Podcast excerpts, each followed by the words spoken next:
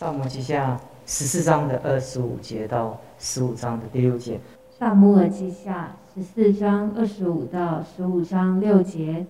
以色列全地之中，无人像亚沙龙那样俊美，得人的称赞。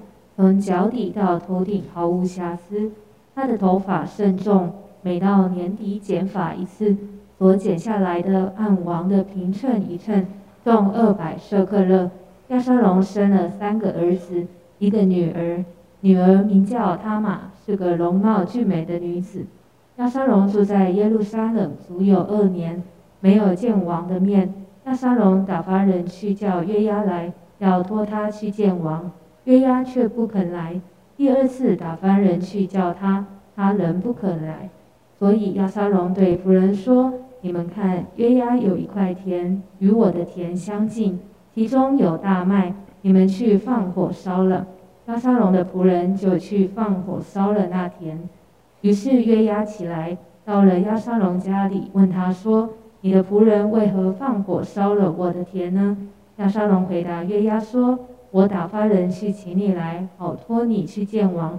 替我说，我为何从基述回来呢？不如人在那里。现在要许我的见王的面，我若有罪，任凭王杀我就是了。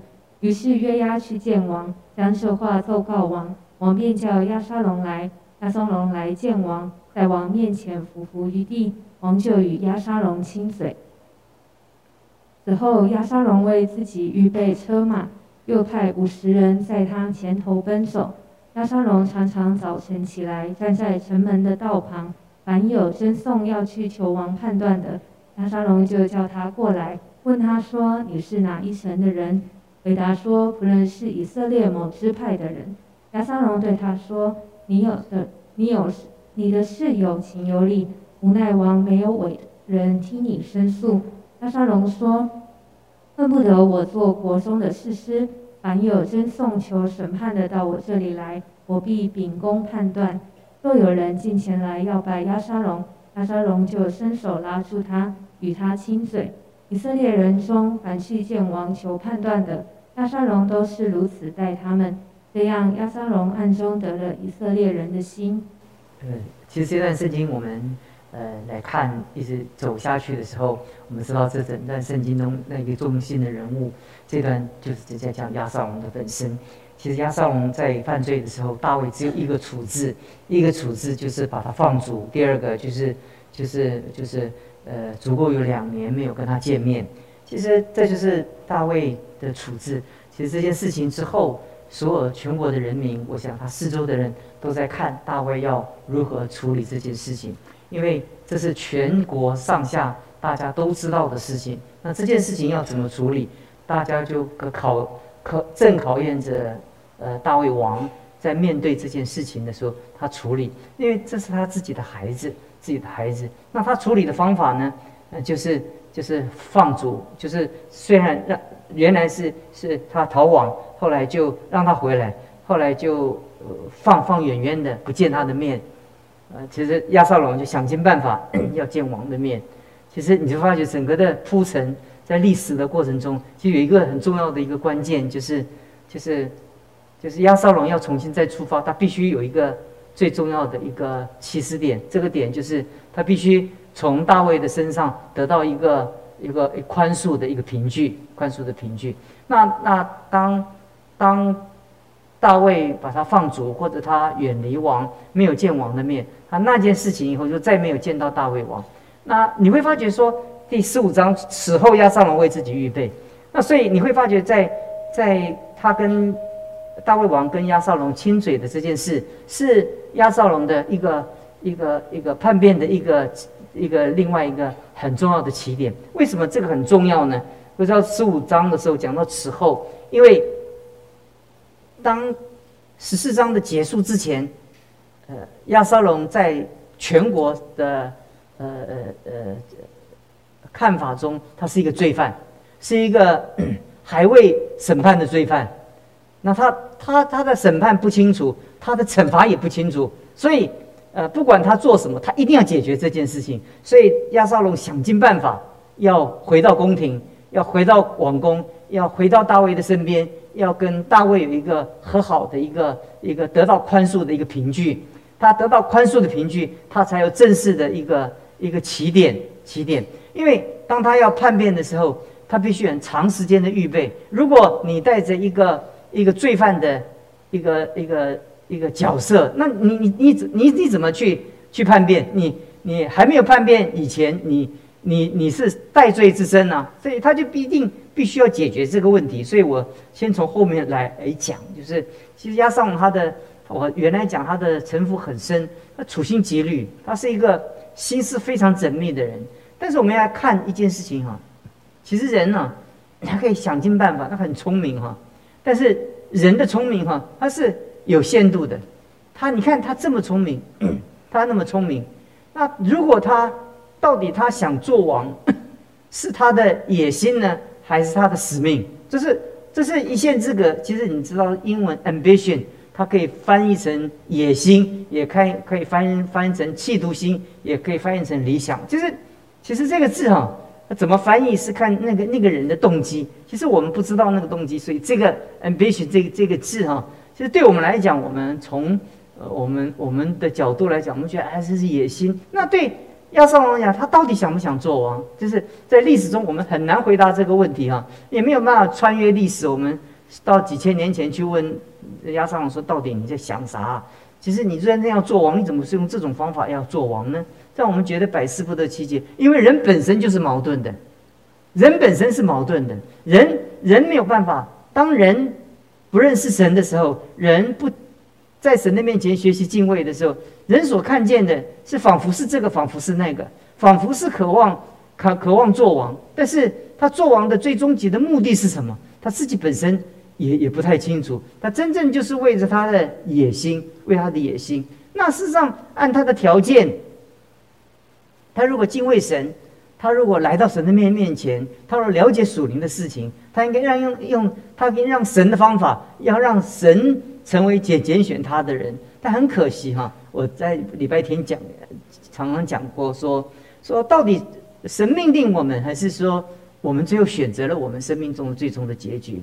仿佛在在永恒中是神的命令，当然是神的命定啊！因为没有一件事情不经过神的许可，它是会发生的。当然了，你说我我我我我个十几层楼我就跳下去，那那你是不是神的旨意？当然神的旨意啊！因为如果不是神的旨意，什么世界任何一件事情怎么会发生呢？但你知道这不是神的心意吗？因为神的旨意是广泛性的、宇宙性。反正宇宙中发生的每一件事情都是神的旨意，可是有的时候我们会发现说说那个那个到底是不是神的心意？我们要问这件事情。那大亚瑟龙在在这个时候，他面对他的整个的人生的时候，我们非常的好奇。我们去他说他他脑袋想什么？到底想什么？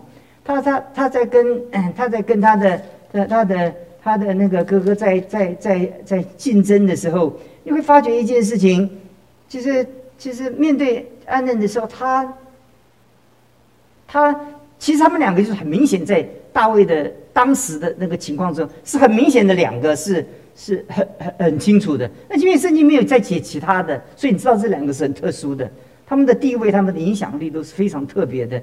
可是那个那个安嫩他是没有办法控制自己的情欲，那那加少龙是没有办法控制自己的呃仇恨。其实情欲跟仇恨，它同样的是一体的两面啊。如果如果如果安贞是从这里摔摔下摔摔跌倒，那那那亚上去这跌的跌倒都掉下桌子下了。也就是说，他是不能控制情欲，他是不能控制自己的仇恨。其实仇恨也也也也是情欲之一啊。其实这都是一样啊。所以好像好像我我们是是是是。是受害者，我们有的时候我们是复仇者。其实，其实，其实受害者，其其实我们会发觉说，说我们是加害者，我们是加害者。如果我们是加害者，我们当然是一个犯罪的人哦，我们被罪捆绑啊。但是有的时候我们受害者也也就变成另外一个加害者。有的时候我们生命中我们很复杂，虽然我们受害者，可是我们会被那种仇恨绑住，做出不讨神喜悦的事情。那个那个呃报复哈报复这件事情啊，呃其实报复我们是报复谁呢？其实报复到最后是自己毁灭啊。所以你会发觉很多时候我们看到这件事情的时候，可以看见亚少龙，他他每一件事情都很聪明，他在他在他他其实就被他自己的聪明所害了，太聪明了。这人聪明了，到最后就不会依靠神。人聪明的时候，他就会用自己的方法来掌控自己所想要发生的是这事情，每一件事情都照他所安排的。那那那安嫩他他是这样做，那亚萨龙也是这样做，也是这样做。所以我觉得对大卫来讲是蛮可惜的哈，蛮可惜，这是他家门的一个极大的一个不幸。但是我们从这里，我们先从尾尾巴来讲。我们讲完这里的时候，此后亚撒龙为自己预备车马哈，就是开始他开始营造势力哈，我们就不会呃讲的讲讲的太太多了，因为这个跟很多的历史故事都很相相同啊。呃，他他他为自己预备预预备呃人人心，他他他在。他在王跟百姓当中，他啊，他离间，他在做很多的这些事情，就是就是，表面上看似很热心，表面上很是很关怀人，但心中所藏是藏着就是背叛背叛。所以有的时候我们会觉得说，就是说，呃呃，我们不能看外面，外面就是一个人好不好哈，就是看他的他他只有看他的里面，你才真正的知道。你会发觉他他好像。他生命中好像很多的很多的优点呢，你会发觉，因为他就说他非常殷勤嘛，每天早上大家睡觉的时候，他就早上起来，他就就就去，然后呃，凡有诉诉讼的，他就主动的去判断，他诉讼的过程中充满了亲切亲切，然后然后在在在在老百姓很委屈的时候，他在关键的时候他就挑拨，他就挑拨。他就挑拨，那在关键的时候，当人家受委屈的时候，他就与人亲嘴，他就与与人亲嘴。圣经讲说，他暗中得了人的心啊，所以，所以人，人其实成功是可以操操作的。世界上的成功是可以操操作的。我们在这个世界上，我们 大多数的人，我们崇尚的是成功。其实成功是可以操操作的。你你你了了解心理学，你了解社会学，你其实成功可以操作的。你其实致富也是可以操作的。其实很多东西就是，就是你有了了解这世界上的那个套路的话，哈，你再拜几个师师傅的话，那那个那个世界上的事情啊，很多东西是可以操操作的。那个致富之道，拥有权力之道，因为那个那个权谋的那些那些图书哈。它是充斥着整个坊坊间，对不对？如何教你成功？如何教你管理属下？如何教你拍马屁？这、这个、这个整个书店，你会发现，不管网络书局，你全部都有很多这样的一个一个典典籍在在在其中哈。可是，在在我们生命当中，这些套路哈，这表面上看起来，你说服侍神，也都跟这些相仿。你如果讲服侍神的话，也跟这些完全相仿。那他这当中的差别是在哪里呢？就在内心，他跟上帝之间的关系，而他的动机。其实我们有的时候，我们就会去说我们爱人，对不对？圣经说爱人不可虚假，但是你就说爱人怎么会虚假呢？就虚假了就不爱人了嘛，对不对？那其实不一定。很多人关怀人呢，他有目的，他有动机的。有的时候我们关关怀人，我们我们没有动机的。所以有些以前我们。我们会发觉一件事情，很多人来信耶稣也都有动机的，很多人在教会服侍也有动动机的。可是，可是事实上我们人就是不不完全。可是我们我们的生命中就是这么不完全，所以我们在神的面前，所以必须要从里面到外面，从外面到里面，我们好好的对付我们向着神的那个那个那个那个正确的标准的关系。其实并不是我们天生的我们就没没有瑕疵啊，我们。我们生命中，你说百分之百的纯正，而且无私啊，其实不容易，不容易。可是，我们就慢慢的要调，要要调整，要要要要校正我们的那个那个心，我们对准着上帝哦。有的时候会不小心会偏，但是我们重新的再拉回来。但是你会偏，会拉回来，在你你里面，你有那个自觉，你觉得你想跟着神，可是世上一般的人就就用世界的方法就走了。啊，服侍这么多年，我觉得在教会的服侍中啊，其实也可以用方法，可以用方法。也可以用很多的世界上的方法，也能也能够用社会学的方法，也能够做出很多超乎你想想象的的一个所谓的成功。但在我们的生命当中，有一件事情，我们就问说：你为什么这样做吗？你就会问说：你为什么这样做吗？你你想很有名声吗？你有一个方法。你想很有很有影响力吗？也有方法，对不对？但是。当你来到神的面前的时候，你是一个服侍神的时候，你问你为什么要这样做嘛？你做这个目的是什么呢？所以到最后哈，你会发觉这件事情，到亚沙龙成功的时候，就是他生命彻底被毁灭的时候，就是当人离开神，他他的成功是带带给他是离开神越远的时候，那那我所以我们说表面上看不出来嘛。所以说，我们都在我们追求教会的复兴啊，我们追求影响力啊，我们追求一次一次我们教会带活动，我们要影响人呐，我们不断的这些，我们事实上我们跟我们要不要殷勤啊？我们要殷勤啊，我们要不要亲切？我们要要亲切啊。呃，事实上我们要不要得罪人的心？我们不得罪人的心，我们怎么传福音啊？就是表面上这个表层都完全的一样，但有一件事情是是可以看得出来、可以检验的，就是。当你成功以后，当你做完这件事情以后，你跟神的关系如何？你带来什么结果？亚沙龙带来的一个结果，一个结果就是，他离神越来越远。那如果我们动机是为着神，你会发觉。你越成功的时候越谦卑，你越属灵的时候，你你越战战兢，你你你你里面越越兴旺的时候，你里面越恐惧，你怕得罪上帝。你生命中充满了绿灯的时候，你就很担心是不是自己走错了，因为你这走在神的旨意上面。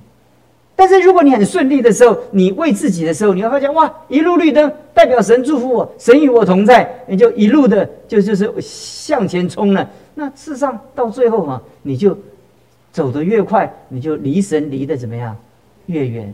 这就我从后面我讲完了，讲完了就跟弟兄姊妹讲说，其实我们从后面讲的一个结论就是，那么聪明的一个人，你看他，他做的这么多的事情，他都懂每一件事情，从管理学从权柄结构来，他都明白。可是他这些明白，让他每一件事情都照他所安排的成功，那个成功却是他生命中最大的失败。你追的人生可不可悲？如果亚瑟龙他最后被识破了，那走不下去了，他就不会死啊，对不对？可是都成功了，该骗的都骗到了，拉拢的都拉拢了，重要的都被他拉拢在他身边了。如果今天，亚西多夫不跟他，也许这个月月牙不跟他，都不跟他，有这些人都认为我这些四周的人都不跟他的话，那他就不会死啊。成功跟失败，不要说的太快，也不要说的太早。神祝福我，神祝福我，不要说太快，不要说太快。是不是神祝福你？你要跟你要问一件事情，你此时此刻你跟上帝的关系。这没有人能够知道的，我们在旁边的人不知道。我从你祷告，我也不见得知道，只有你自己跟神，这个知道啊。所以我们求神帮帮助我们。我从后面来来讲，那亚萨王是一个掌握全局，从开始以以来，他就处心积虑，心想事成。你想不想心想事成？当然想啊，对不对？但对神的儿女来讲，心想事成好不好？世人都说很好啊，但我告诉你，真的不好。你遇见男主的时候，你遇见人不喜欢你的时候，你笼络人，人不被你笼络的时候，是神恩待你，不要你灭亡。你笼络这个被被笼络，你控制那个被控制了，你就以为你自己是上帝。其实有的时候，神给我们偶尔的一些小失败，给我们一些打击跟困难，很多的基督徒哦，遇见困难了。而且很挫折，那神不爱他，其实不是。其实，其实当我们生命中有一些打击、有一些难处的时候，神让我们停下来，慢慢再想一想，再想一想，我们做的是什么。当我们再想一想的时候，我们所做的，我们就知道我们在神面前有好多需要被调整。我们才知道这么多祷告不被神蒙应蒙蒙应允是多么好的一件事情。而且这多么多么多的红灯是神给我们多少的慈爱，我们不再是一个单向的，只有绿灯是恩典，只有绿灯是慈爱，就是不是？往往在红灯的时候，拦阻的时候，这是正是我们跟上帝的信仰的考验的时刻。我最后要跟弟兄姊妹来讲，亚瑟龙 他的容仪啊，前面这一段，你看他长得俊美，得人的称赞，从从脚底到头顶，哇！主耶稣啊，你看这个。不得了的形容啊！你圣经没有这样形容一个人，没有，从来没有讲一个人从从脚底到头毫无瑕疵，讲他的外观，你知道吗？哎，圣经讲那个属灵的人，他叫容貌俊美，像但以理啊，什么约瑟这些，什么容貌俊美，对不对？还没还还真没有讲，也许容貌俊美啊，长香港脚，对不对？哎，这没有，可是他不是，他从脚底到头顶毫无瑕疵。连连他头顶就头头到最高最高的那个发髻的那个最高点，脚低低到他最低的点，没有瑕疵。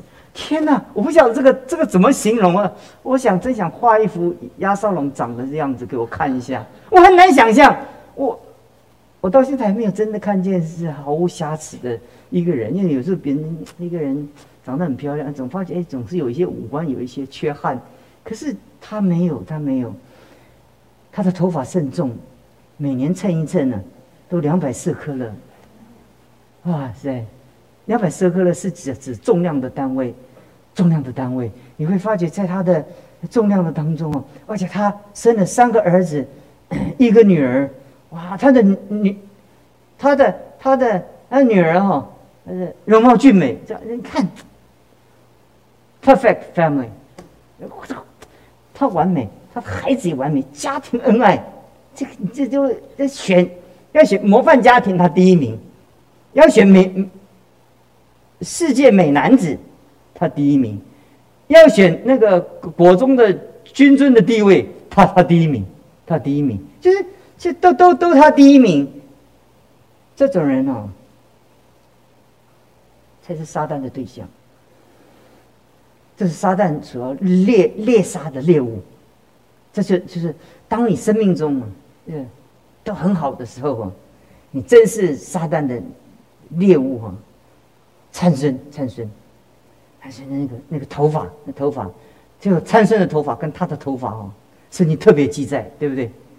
对，像我们这样头发都没有人看，对不对？这参孙那个头发，哇，这样，这样，哎呀，这是他的力量的来源呢。那压上头发是他的容貌的来源。但最后参孙的头发也让他怎么样致命，对不对？那那压上最后头发让他致命，最好的就是毁灭他的地方。哎呀，我们就看了，我们就不要恐惧战惊啊！你的优点正是你的缺点，你你你的最引以为荣的就是你最败落的一个点。你你听听见这样的信息，你不小小不小心啊！我告诉你，没有口才的人哦，他最多是没有口才，但是不会伤害人。有口才的人，我告诉你，随处伤人，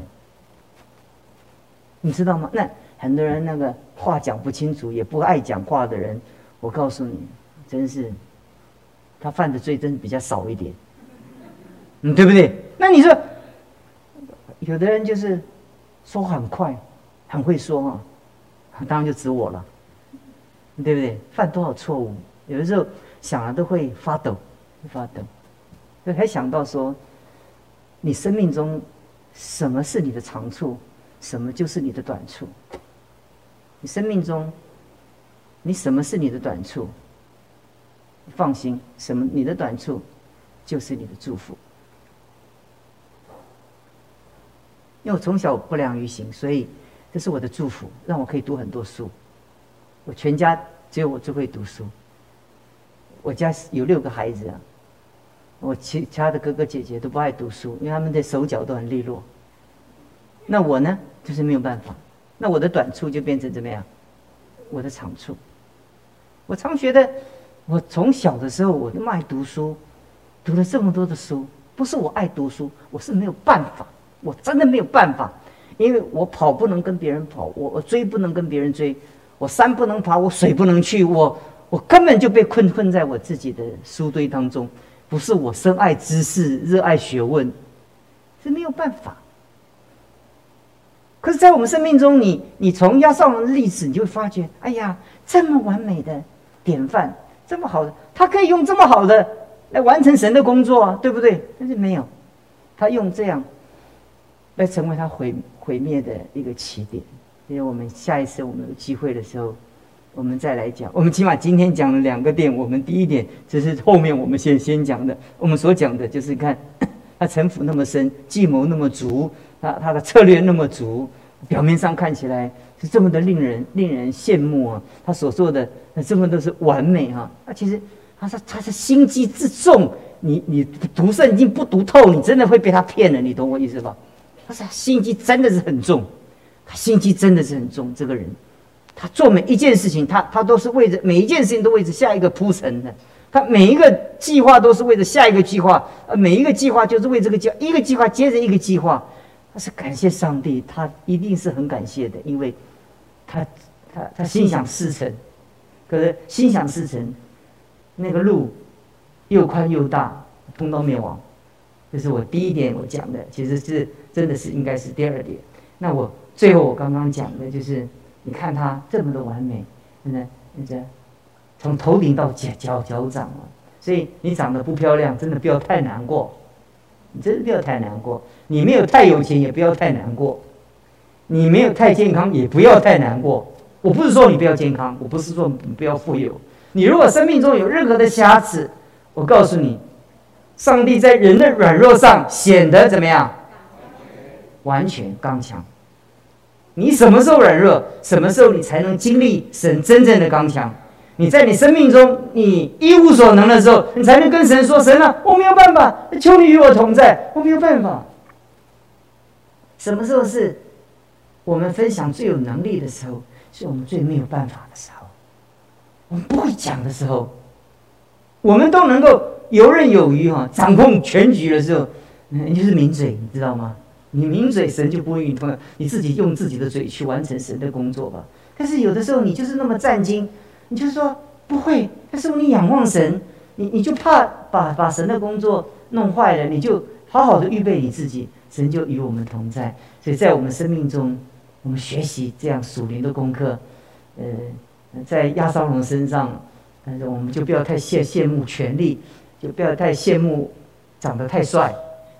不要羡慕太有名，真的不要太羡慕，因为，因为呃呃呃名，你实名至实归啊，你你你你名跟实啊要要相符哈，你名跟实不符哈，那是咒诅，那是咒咒诅，所以所以我们我我们德要要你的德要配位，对不对？你要要要要相相相称，不相称的话，那对你来讲是一种苦难。那求神帮助我们，恩待我们。我们从历史中我们学的很多的孝心。我不知道弟兄姊妹，你每一次在读圣经的时候，不管是旧约新约这些人物还有历史的事件的时候，当你读通的时候，你不禁为着上帝的话，你敬畏神。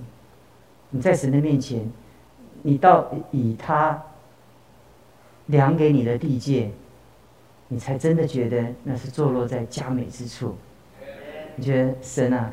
有你真好，你就发觉在你的一生中啊，不管遇见怎么样的困难呢，但是我们总能突破我们的困境。我们祷告，也是我们向你献上我们的感谢。当我们来到你面前的时候，我们知道你是我们的主，我们的好处不在你以外。如果不是你，我们的生命断不能走到如今。就我们看见亚萨龙。我们看见他的恩赐，看见他的能力，看见他生命中的那种那种顺风顺水，就我们心中就感到战敬，是吧？这不都是我们所羡慕的吗？我们外外观，我们令人称羡，我我们里面有各方面的一个一个才华跟跟跟能力，就这就是人所称羡的一个典范，这是所谓的世界成功的人的典范。